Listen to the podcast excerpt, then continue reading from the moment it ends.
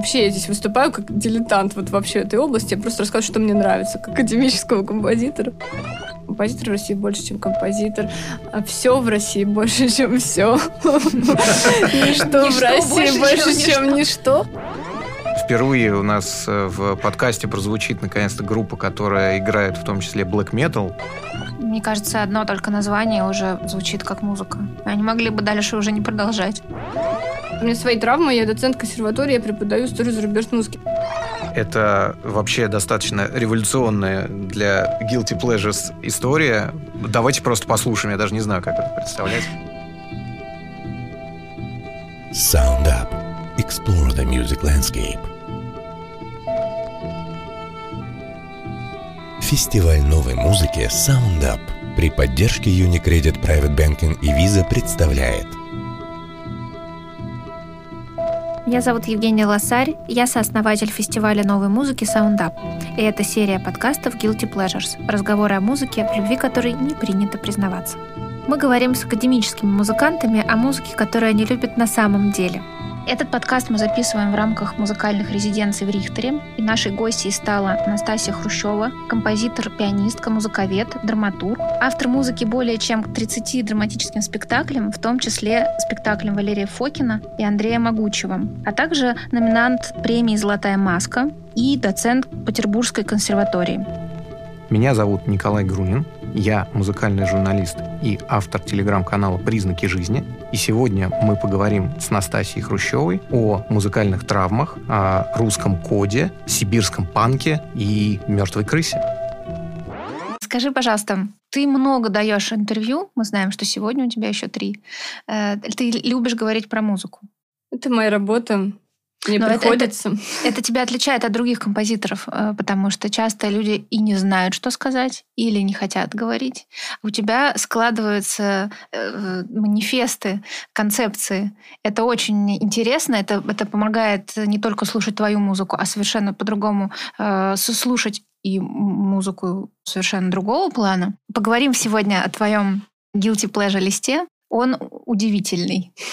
Нас много сегодня ждет открытий, и он совершенный манифест. Вот все то, что ты, все, что мы сегодня услышим, и о чем мы будем говорить, для меня э, стало твоей какой-то манифестацией. Поговорим об этом подробнее. Мы начинаем традиционно с э, общего вопроса, который мы адресуем всем композиторам, и все на него отвечают совершенно по-разному. Э, вот как ты считаешь, вообще, в принципе, человеку должно быть стыдно за то, что он слушает какую-то музыку.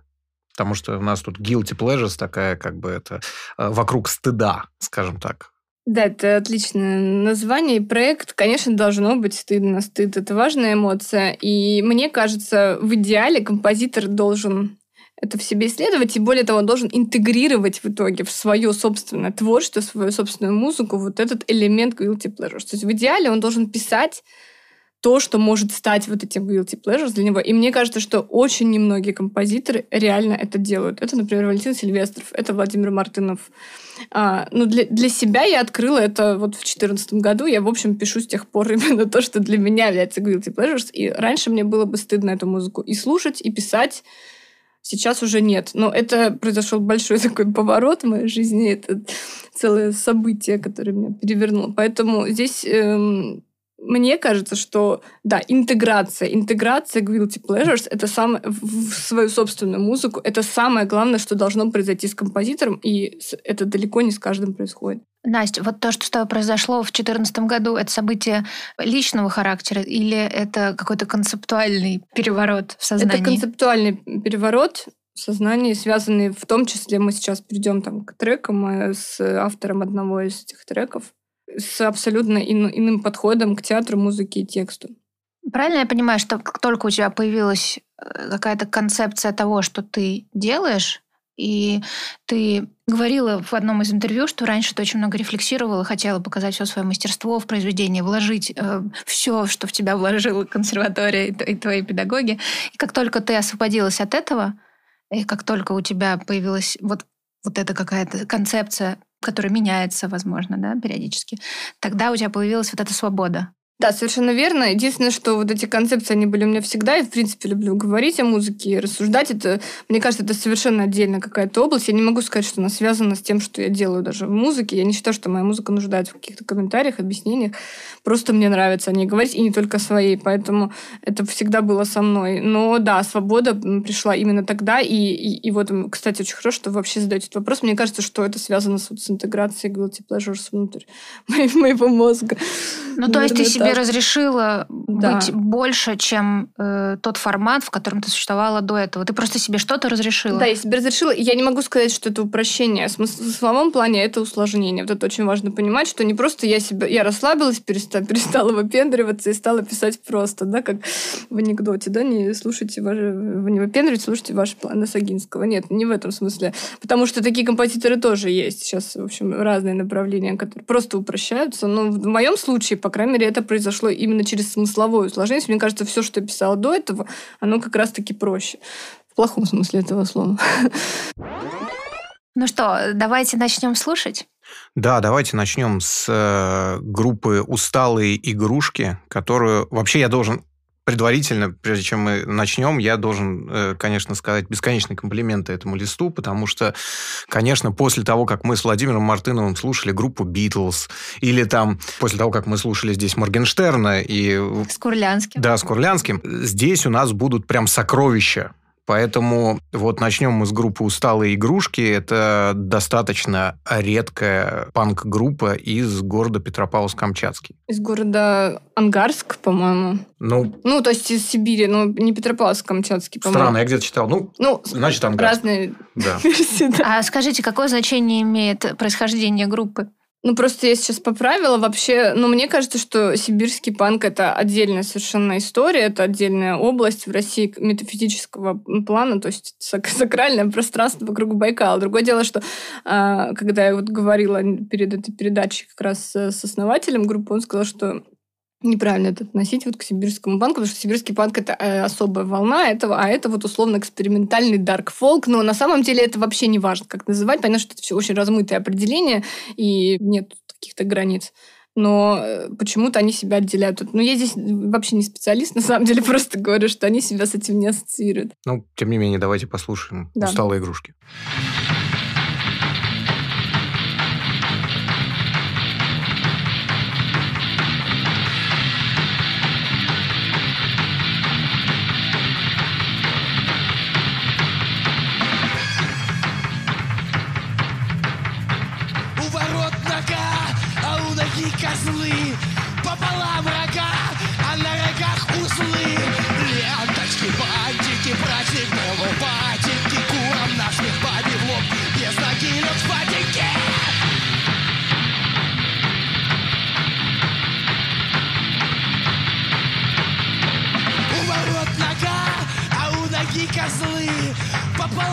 Пополам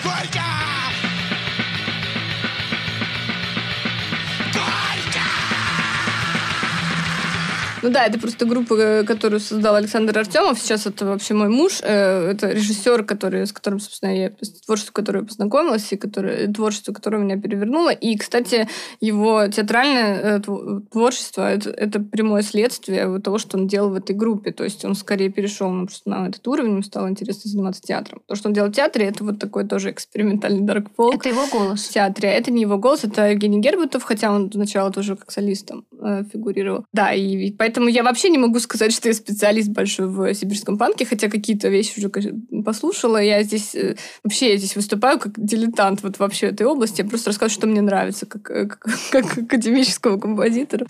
Ну, конкретно здесь, э, да, вот, вот эти песни, я в них вижу просто предельное юродство, работу с частушечностью, с русским кодом, который до конца, мне кажется, недоисследован. Части Егор Летов там уже огромный пласт создал. Ну и там много-много разных персонажей и оргазм Страдамуса, кстати, мы тоже его послушаем. Э, вообще, во многом Артемов э, опирается на оргазм Нострадамуса и исходит э, личности угла Алексея Фишева, основателя вот это вот ю- юродство и предельное самоуничтожение, и распад, и вот такой, я бы сказала, энергия самораспада, которая выделяется, это все есть. И мне кажется, это, в принципе, установкой для, для творчества очень правильной. И я стараюсь в своей музыке тоже идти, даже фортепианной к этому в какой-то мере. Мне это кажется так, такой такой константой вообще, на которую нужно опираться. Причем здесь надо понимать, что этот текст, я не могу даже сказать, что он очень хороший, он хороший, но он не прекрасный, так скажем. Может быть, можно было еще сильнее его написать, да, вот это вот э, ворот нога, у ноги козлы, пополам рога, на рогах узлы. Но тут очень важно, что это как бы не до конца э, прекрасный текст. Э, это как мемы без панчлайна такая группа есть ВКонтакте, где панчлайна нет. Вот. И это тоже очень важный эстетический момент для Артемова. У него есть целый ряд проектов, и что слышно в БДТ, такие микроистории во время карантина было сделано для БДТ. И, э, в общем-то, в азбуке российской он стремится к тому, чтобы работать именно, ну, или с плохим текстом, или с не до конца хорошим, или с не до конца смешным. Это очень тонкая, очень сложная работа. Здесь она тоже, в общем-то, есть. Хотя, то есть заявлена частушечность и вот это юродство, но оно как бы тоже не до конца может быть проявлено. Он сейчас сам оценивает эти тексты как условно плохие. Именно поэтому... Ну, и, и мне это тоже важно, потому что я в своей музыке пришла к работе с плохим текстом, именно, ну, по сути, повторяя метод Артемова в театре. Что для тебя здесь первично, музыка или текст? Судя по тому, что ты говоришь, текст.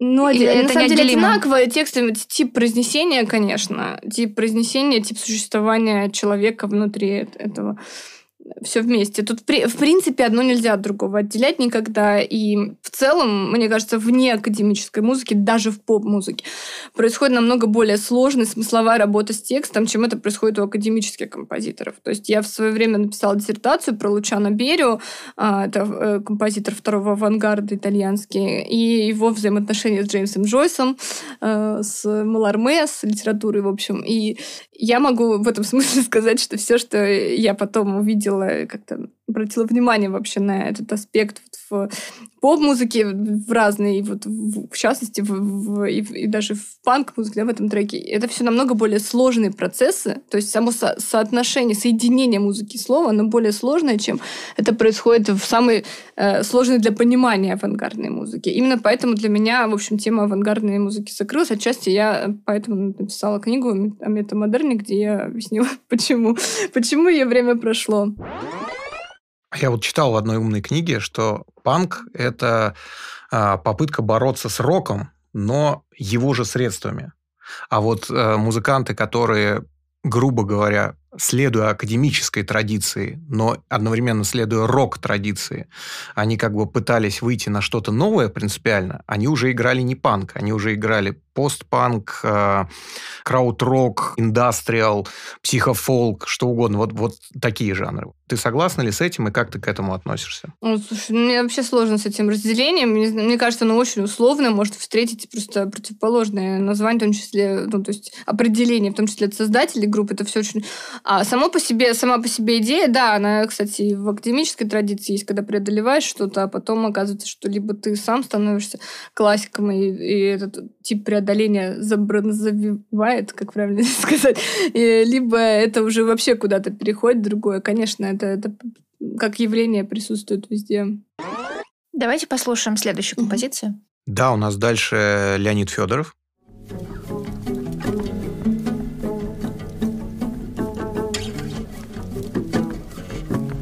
Голову рукою обернуть, а нет тебе покоя все, тебе чего-то не найти, а что-то не вернуть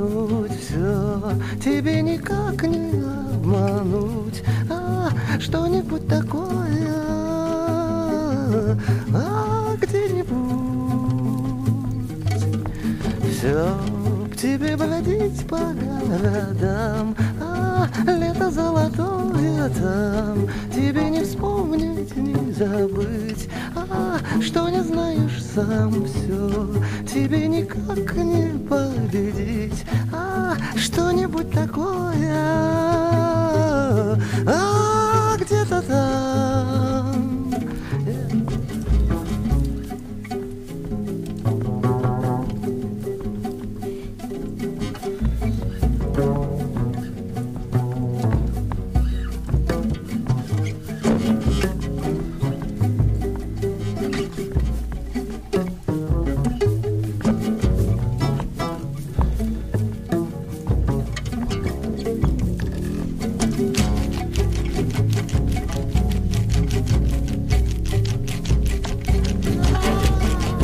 Настя, ну вообще Федоров это ж не совсем гилти. Конечно, не гилти. Ну, тут все не гилти, знаете. Я же к вам начала с того, что надо интегрировать себя гилти, поэтому вот так. Э, можно я поделюсь? Вот я просто слушаю сейчас Федорова и понимаю, что у меня... Я, может быть, сейчас просто попытаюсь это сформулировать для себя, эту реакцию на него. Но вот люди, которые не очень привыкли вообще к себе подпускать, да, и держат дистанцию с другими по разным причинам. Вот каждый раз, когда я слышу его тексты, его музыку, у меня ощущение, что вот чья-то рука мне просто вот, вот так вот под рукав как будто бы проникает, и мне от этого страшно не по себе. Вот и я не понимаю, это потому что это так со мной совпадает, а я не могу допустить такого совпадения. Вот что это такое? Очень вот сейчас я это вновь почувствовала. Или вот так за шиворот мне эта рука вот берет, проникает. Настя, почему Федоров? Ты стала рассказывать еще э, вот интересная тема про коды и фольклор. Да, ну, Федоров действительно это не, не гилти никакой, это, в общем, классика петербургская, петербургский код отчасти. Почему эта песня именно? А, потому что она самая лаконичная, аскетичная, может быть, самая сконцентри... концентрированная, потому что, мне кажется, она выражает вот русский код. В каком смысле? А, есть э, известная фраза Евтушенко, что поэт в России больше, чем поэт. И вот Владимир Мартынов в своей книге огромной, он сделал такое тоже текстовый эксперимент, э, он продолжил ее, продолжил ряд логически, что, допустим, композитор в России больше, чем композитор, а все в России больше, чем все. Ничто в России больше, чем ничто. И это, мне кажется, э, очень важно. То есть понятно, что тут это постирония, опять же, это, с одной стороны иронически вскрывает фразу, которая действительно достаточно смешная, и можно не издеваться совершенно справедливо. А с другой стороны, она вот скрывает как раз экзистенцию. Оказывается, что все в России больше, чем все. В принципе, все треки, которые сегодня я предлагаю, они об этом. И музыка, которую я пытаюсь писать, она об этом. И здесь получается, что ну, это текст Дмитрия Озерского, это тут получается вот что, что-нибудь такое, да, что-то, что-то, что не знаешь сам. Это, в принципе, самое важное, что, что у нас есть. Вот это невидимый китиш, который у римского Корского возникает, который не является реальным, он является символическим городом. И это э, и у Мусорского в Хованщине некая Святая Русь, которая недостижимо. Это очень важный момент. Э, и об этом, кстати, Мартынов постоянно пишет в своих книгах тоже. Да. Это, это прекрасно, и это наша трансценденция русская, я бы сказала так. Настя, ты вот много говоришь о русском э, коде, характере. Э, ты таким образом исследуешь этот, этот себя. Почему эта тема занимает такое место? Да, это, мне кажется, нам всем надо исследовать себя. И это просто для меня способ э, заниматься искусством, потому что мне кажется, что я могу только через понимание этого заниматься. Это личная такая вещь. Эм, хотя, в общем, она вполне логичная для многих. И Вагнер так считал, и Карл Орф, что мы можем только через собственный корни как-то проявляться. Потом, мне кажется, что сейчас недостаточно а вот именно адекватного анализа в искусстве этого это либо происходит как-то очень поверхностно, либо как-то наоборот через отрицание, а вот в настоящем искусстве, ну, в театре я вот вижу только у Артемова в, те, в его типе театра анализ этого кода, такой объемный и сложный трансцендентный анализ. А тебе не хватает... Кстати, тебе... у Мартынова, да. тебе не хватает этого, и поэтому ты исследуешь это, исследуешь, исследуешь, или ты это чувствуешь в себе, и ты хочешь это э, выразить текстами, Чувствую, музыкой. Конечно. Чувствую в себе. Ты чувствуешь эту связь э, с, с русской землей, с традицией, да? Да, да, через трансценденцию. Ну вот, и в, опять же, в книге есть глава про русскую пустоту, я там пытаюсь это как-то рационализовать.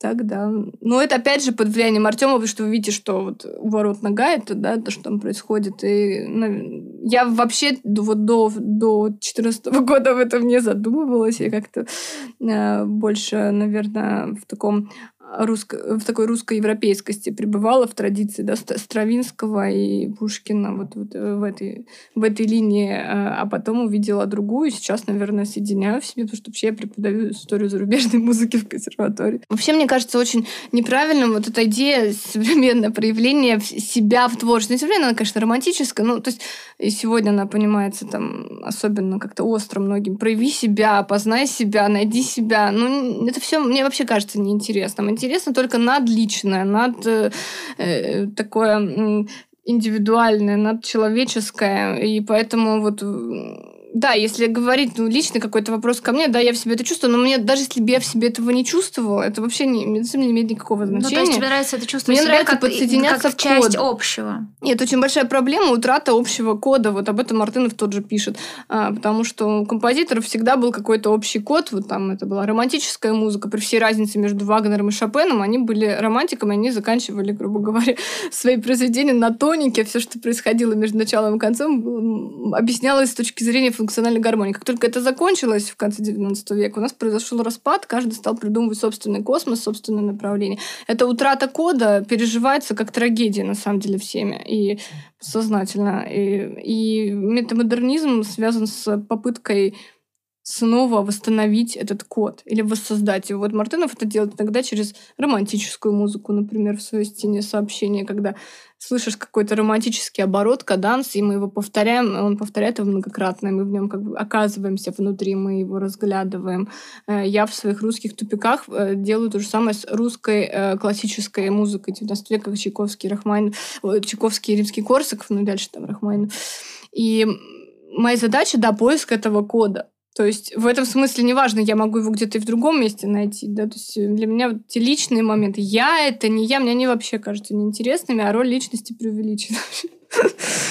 Это вообще ответ на вопрос, почему ты говорила, что ты слушаешь только современную музыку, да, как... не можешь слушать никакую другую. Это когда я сказала. Ну, в каком-то интервью ты говорила, что в какой-то момент у тебя травма случилась, и ты больше, и ты перестала слушать э, какую-то музыку классическую, насколько я это поняла, mm-hmm. и больше сосредоточилась на современной. Но для меня это ответ на вопрос. Вот ну, если не, это так, нет, то на самом бы... деле нет, смотря какой современный. Вот я перечислила авторов, это да. В остальном все, что пишется сегодня, мне это вообще ну, не интересно. Я слушаю иногда говорила... по долгу службы, когда сижу тоже в жюри конкурса, где 350 партитур из всего мира, да, я слушаю каждую партитуру, конечно. В целом мне это удовольствие не приносит. То есть э, очень мало какие композиторы вообще интересно сегодня мне. А если говорить о классике... Да, ну, я ты просто... говорила про Семена Танхольда, ты говорила про Ленга, ты да, говорила... Да, вот да, это, да, это да. да. Ну, mm-hmm. то есть, ну, при этом все равно слушаю Баха, я слушаю Мусорского. И, то есть, ну, да, большое количество классики, просто я поняла, что для меня это какое-то горизонтальное развитие, не вертикальное. То есть я уже знаю об этом много, и слушать еще дополнительный какой-то квартет Глазунова мне в данном случае неинтересно, потому что не, не добавляет это ничего. Хотя тоже смотря как слушать. Тут просто надо понимать, что у меня свои травмы, я доцент консерватории, я преподаю историю зарубежной музыки. Столько всего. То есть я слушаю на лекциях. я вообще все время в этом нахожусь. Я рецензирую диссертации об этом. Поэтому тут, знаете, уже профдеформация. Тут говорить о том, что это как-то показательно нельзя. Так, ну давайте двигаться дальше, наверное. Послушаем, наконец-то, оргазм Нострадамуса. Mm-hmm. Впервые у нас э, в подкасте прозвучит, наконец-то, группа, которая играет в том числе black metal, но не в рамках этого трека, потому что это все-таки такой панковский больше трек, но mm-hmm. у них были такие направления интересные. Мне кажется, одно только название уже звучит как музыка. Они могли бы дальше уже не продолжать.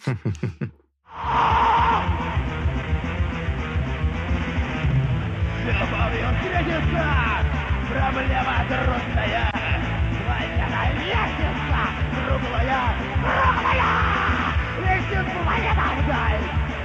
Самотоху дней, нелегко, нелегко, повстречаться с людей, непленворская юга. И выехали с чудом руга, и часто звезды по кругу, и шумят города. Встречат люди друг друга, проходят мимо друг друга, теряют люди друг друга, а потом не найдут никогда! Да! Никогда! Да! Где-то есть моя любовь сердечная, неповторимая, вечная, вечная! Я давно ищу,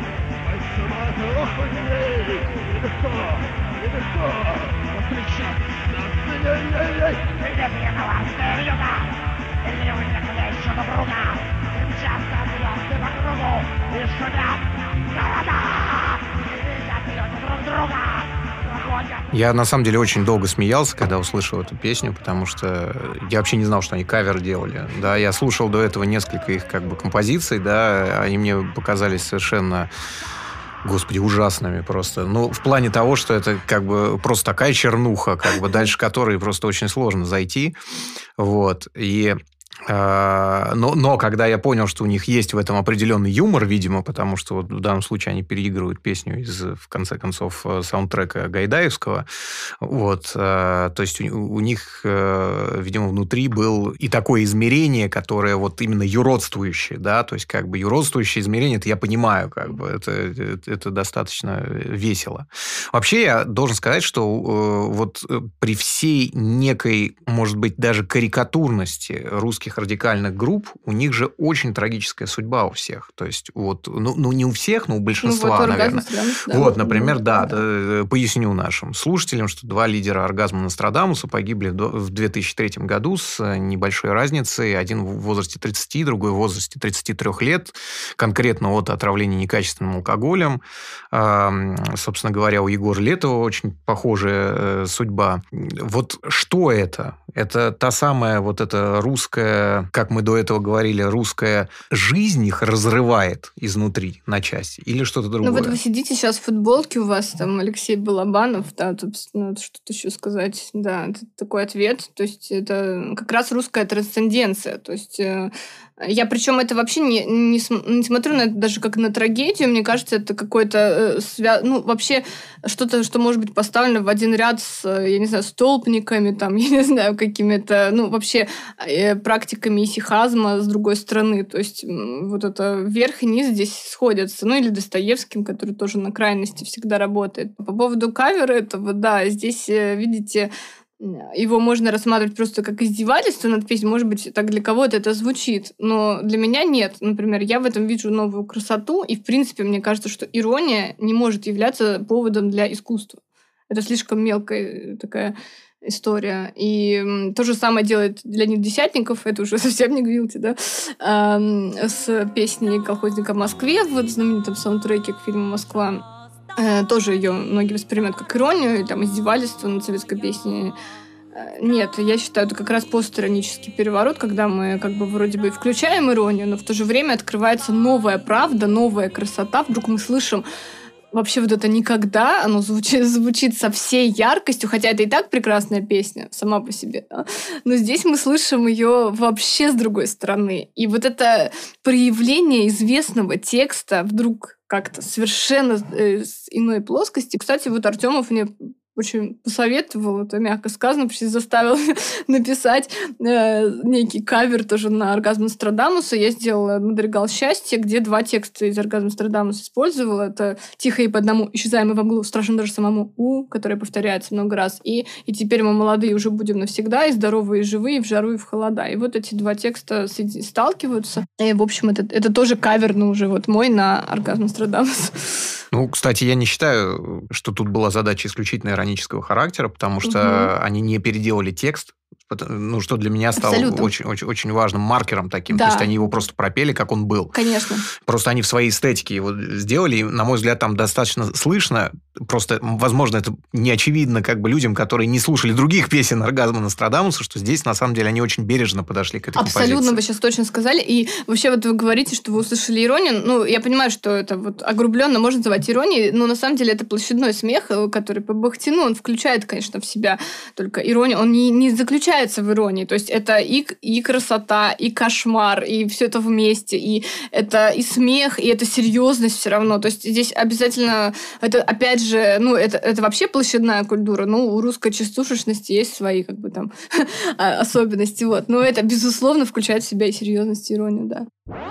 У нас дальше самая интересная тема, которую Настасья обещала, что мы будем достаточно долго обсуждать. Это вообще достаточно революционная для Guilty Pleasures история. Давайте просто послушаем, я даже не знаю, как это представлять. Это зверь-крыса, хорошая, красивая. Это моя. У меня вся кунина моя, моя. Вы ее всегда носите? Буду греть поить, кормить, в моем она, жилье в теплом, теплом греть, беречь, чтоб бить, убивать не лезли, чтоб зверя крысу жалели, любили, жалели, Жили? поили, кормили, в здании, в магазине тепле грели. Она прям э, в ключе, она, она на самом деле много очень хороших вещей говорит, и, и если еще не иметь в виду, что крыса, которую она держит в руках, она мертвая. То есть, если только текст слушать. А если еще узнать, что она мертвая, тогда это просто следующий уровень какой-то. Вот. А, ну, то есть, если бы у нее была живая крыса, здесь бы не было повода да, для мема какого-то. Ну, вот как бы у женщины крыса, она ей нравится. Она говорит, я буду ее любить, кормить, поить, как бы, ну, что здорово. Но, но, но крыса мертвая. Это, как, это какая-то метафора России современной. Если говорить чисто с музыкальной точки зрения, здесь есть музыкальность. Как бы она же там говорит определенными фразами, она их повторяет, да, там как бы... Да, конечно, я вообще не провожу какой-то границы между музыкой и текстом. В принципе, так же, как Артемов в спектаклях, он абсолютно музыкально организует текст всегда. И я в этом смысле, для меня это одинаковый источник музыки и текста. Можно это, конечно, смотреть как музыка. Почему я говорю guilty pleasure? Потому что я часто пересматриваю этот ролик. Я считаю, что он, то есть это именно мое удовольствие. Не просто какой-то эксперимент, какая-то сложная штука, которую или мем. Нет, это, это прямо удовольствие. И да, она говорит, в принципе, очень важные вещи. То есть, э, по сути, то есть она вот говорит, например, крыса вечная, живая, как и вы, мальчик, мужик вечный, живой. То есть она говорит о вечной жизни, это переход, ну вот вы говорите метафора России, ну э, в том смысле, что в принципе мы же знаем, что инициация, она проходит через э, избушку Бабы Яги, да, у Мусорского, через Бабу Ягу мы вылетаем в богатырские ворота, ну и в сказке волшебной тоже. Через смерть крыса, в принципе, у нас старик странное животное, которое под землей, над землей. И старуха вот это все нам буквально показывает. Более того, она, она даже говорит об этом. То есть э, она говорит, вообще говоря, о вечной жизни, и еще она говорит о любви. То есть, мне кажется, это текст вообще о любви. Это музыка о любви. Потому что она говорит, да, чтобы... Так, где же там? Крысу нужно любить. В здании, в магазине в тепле греть. Ну, любили, она там живет, жалели, видимо, по... Любили, жалели, поили, uh-huh. кормили, любовь и жалость, которая в русской культуре тоже связана, да, то есть э, вот на самом деле она, она по сути занимается философствованием это философствование. И, ну, просто оно происходит вот в этой частушечной форме радикально. Ну, плюс она еще прекрасно это произносит. То есть тут надо понимать, что это, это исполнение, это перформер, по сути, стоит. И на самом деле, если вообще наблюдать за вот этими персонажами, такие, э, это ярмарочная история, когда ты часто там, ну, ты продаешь что-то, у тебя своя интонация рождается. Э, вот. Если понаблюдать за людьми, которые там что-то у метро там продают и разговаривают, это ну, самые настоящие музыканты. И вот эти особенно кликуши, особенно вот эти вот юродивые. И вот, вот это просто чистый пример, прекраснейший. И здесь еще очень здорово, что она говорит свысока. Это очень важный момент кода. Вот, кстати, про рэп было в разговоре с Курлянским, послушала эту передачу, просто прозвучала тема. Известная, что в рэпе человек как бы приподнимается, то есть он говорит о том, насколько крут, прекрасен, и он говорит свысока, это как бы доминирование. Так вот здесь тоже мы видим доминирование, вот она говорит, то есть она, она говорит, крысу нужно любить, она крыс, э, где она еще говорит там, э, что нужно любить. То есть она как бы приказывает, она говорит свысока с этими людьми. Так же, как и вот Бурдачник, которого я цитирую в книге о метамодерне, вот это знаменитое видео, что я в своем познании настолько преисполнился, что как будто бы уже глубокий старец. Отлично, отлично. Я в своем познании настолько преисполнился, что я как будто бы уже 100 триллионов миллиардов лет проживаю на триллионах и триллионах таких же планет, понимаешь, как эта Земля. Мне уже этот мир абсолютно понятен. И я здесь ищу только одного – покоя, умиротворения и вот этой гармонии от слияния с бесконечным вечным, от созерцания этого великого фрактального подобия и, и от вот этого вот замечательного все единство существа бесконечно вечным, куда ни посмотри. Вот, это Любимый, мне просто да. тоже кажется классикой. Здесь тоже, помимо его философии, которая, по сути, является русской философией Бердяева, Соловьева тоже пересказаны свободно, это еще и высказывание с высока, это доминирование, он доминирует. И это очень важно для исполнителя. То есть, если ты выходишь на сцену, и ты не доминируешь, ты не готов вот сейчас просто показать вообще, кто ты есть с высока. Если выходишь на кафедру, э, я в этом смысле абсолютно за вертикаль, за... Я не считаю, что вообще горизонтальный театр, горизонтальное обучение имеет какой-то смысл. Ты выходишь на, ну, читать лекцию, ты должен это делать тоже с высока, иначе никто не получит удовольствия просто.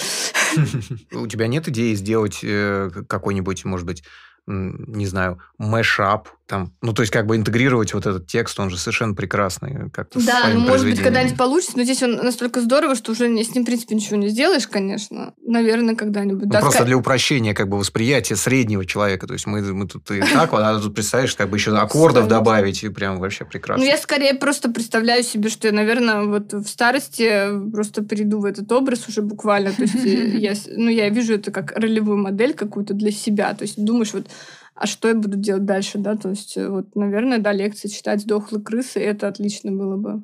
Полезно очень всем композиторам. Какие еще мемы любишь пересматривать? Ну вот «Дурдачника» я уже сказала. В принципе, считаю, что это... Э, я его даже тестирую вместе вот с э, «Мертвыми душами» Гоголя. Вот это вот про Русь, чего ты хочешь от меня. И мне кажется, это вообще важно, важно очень для понимания э, ситуации история. А вообще мемы, конечно, ну сейчас я не скажу, но вот эти два, мне, мне кажется, ключевыми. А, ну я, опять же, в этой книге анализирую Астахова. Сергей Астахов — это умерший блогер такой, не знаю, знаете вы его или нет. Это, его, кстати, как арт-проект тоже, там уже он в фильме целый входит. Это такой ну, он, видимо, с какими-то особенностями развития, это, не знаю, какой у него конкретно диагноз там стоит, вот, но вот он абсолютно кошмарные вещи делает, делал. И при этом тип текста, кстати, очень близкий вот тому, что мы видим у крысы. Там э, он рассказывает про Золотой Вавилон, например. Вот у него есть э, видео, где он... Золотой Вавилон — это торговый комплекс, как это называется, торговый центр в Москве. Да? Вот он рассказывает и вот он о нем рассказывает. А это очень, ну, это очень крупный человек, там, 150 наверное, килограммов весит. Я видел его, да, да, да. да. Это, это тоже И он рассказывает, чувак, что да. вот Золотой Вавилон, что мы можем за, чтобы, как попасть в золотой Вавилон, он говорит. На 136-м автобусе, на 172-м автобусе, на 76-м троллейбусе и на 270-й маршрутке.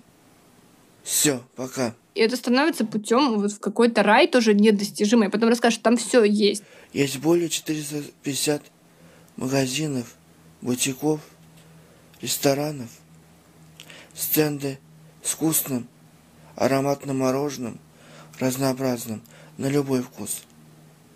Стендом свежевыжатые соки круглый год. Апельсиновый, мандариновый, ананасовый, свежевыжатые соки и многие другие на любой вкус – там есть и мороженое, там есть соки, там есть... То есть, ну, понимаете, то есть, по, по сути, ну, это на самом деле э, тема, ну, огромного количества литературы, музыки и религиозных текстов, это путь в рай. И он нам его показывает. Это настолько символически даже прекрасно, если анализировать этот текст. Причем мы до конца не понимаем вообще, осознает ли он сам, что он делает, потому что отчасти, наверное, он понимал, что он делает искусство, отчасти это просто его личность. Он вот так это видел и серьезно нам рассказывал про это. То есть сейчас мы уже у него не спросим, что его нет живых, как и многих из тех, кого мы сегодня тут э, анализируем. Но вот э, это по большому счету и не важно, потому что там в метамодерне мы сталкиваемся с ситуацией, когда мы не знаем, что за интенция была автора, что за, чего он хотел вообще, и это уже не важно. Настя, в какой момент э, исследование становится законченным э, высказыванием?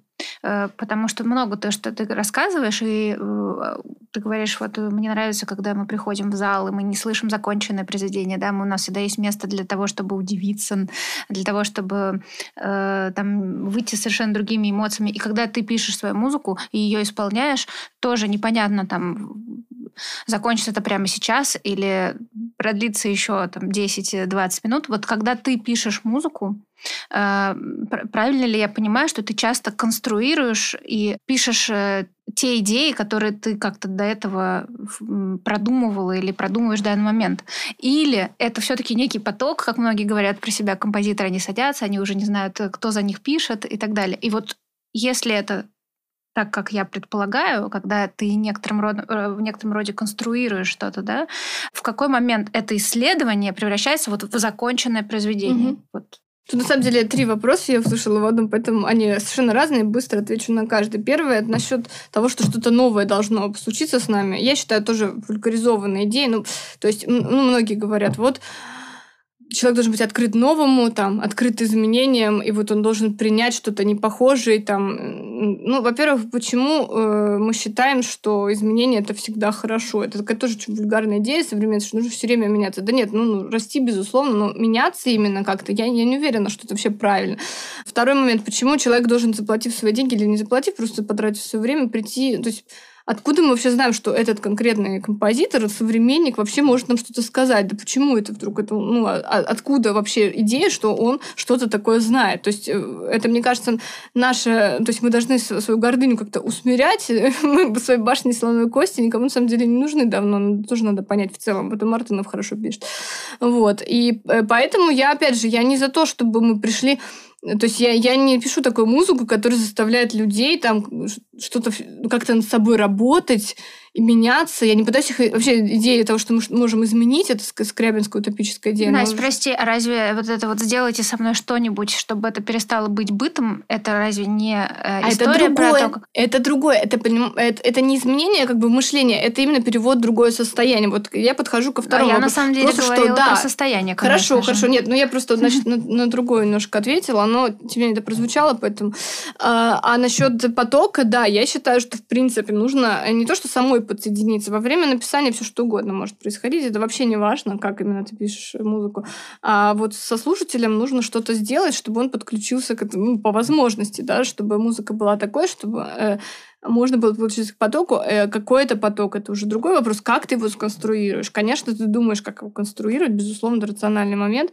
Вот. Но э, в целом, да, в идеале ты подключаешь и и, и действительно что-то, наверное, меняется, но я не могу сказать, что это изменится, скорее проявление чего-то в себе. Человек не уходит другим, он не стал другим, просто он где-то еще побывал, где, где не знает сам.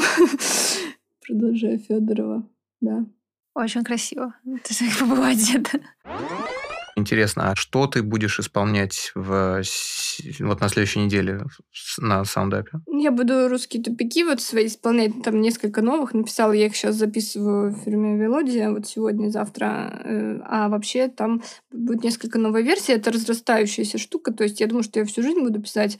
Сейчас уже есть несколько редакций. Одна стала балетом, одна там была записана на видео. И вот сейчас будет третья, то есть э, новая редакция русских тупиков. Русские тупики — это, в общем, такая штука, которая связана вот с анализом как раз русской классической гармонии XIX века. То есть это то, как я понимаю Чайковского и римского Корсакова. Это моя к ним любовь, которую я, кстати, начала испытывать только после 33 лет, где-то ну, вот в этом возрасте, ну, 32. До этого я до конца не понимала, мне кажется, вообще, что, что это такое, зачем. Настя, а есть композиторы и музыканты, за, за э, работами которых ты следишь? Вот, которые тебе интересно, а куда они идут и что они имеют в виду? Можешь да, назвать пару Владимир имен? Мартынов, Валентин Сильвестров, Дэвид Лэнг, Семен Тенхольд с Канта Астената. Если кто-то не слышал, обязательно послушайте. Это как раз пример академической музыки, которая вот этот поток создает. Кстати, интересно, когда мы делали э, концерт э, пьесу для четырех роялей э, Семена Тенхольта, э, вот в зале люди плакали. Вот насколько казалось бы, угу. э, эта музыка требует, может быть, для какого-то объяснения, или насколько она Вообще неожиданна. не требует. Мне вот. кажется, требует для ограниченных как раз вот академическим образованием какого-то или каких-то э, снобов, слушателей, ну, не знаю, ну, она вообще не требует объяснений. То есть а она, ее можно исследовать и комментировать. То есть я об этом тоже, я немного пишу в книге «Примета модерн», потому что я считаю, что да, чтобы понять с точки зрения музыковедения, как это устроено, нужно, нужно разобраться, потому что почему эта сентиментальная мелодия так срабатывает вдруг, почему она вдруг перестает быть сентиментальной в плохом смысле, почему это вообще, что с нами происходит. Это требует анализа, но вот для слушателя нет, почему это не нужно. Вообще, Настя, резкий гость, которого хочется слушать э, не только музыку, но и то, что ты говоришь. Вопросов хочется задавать минимум, потому что э, такое количество всего, что хочется еще просто узнать из того, что уже тобой продумано. Я думаю, что нам нужно ходить на лекции твои, записаться. После разговора с Настасьей Хрущевой мы решили сделать своим слоганом ее цитату. «Сделайте со мной что-то, чтобы все это перестало быть бытом». Это был подкаст Sound Up Guilty Pleasures. Не приставайте влюбляться в новое не стесняйтесь того, что любите. Подкаст записан при поддержке Unicredit Private Banking и Visa. АО «Юникредит Банк». Генеральная лицензия номер один Банка России. Полная информация о банке на www.unicreditbank.ru. 16+.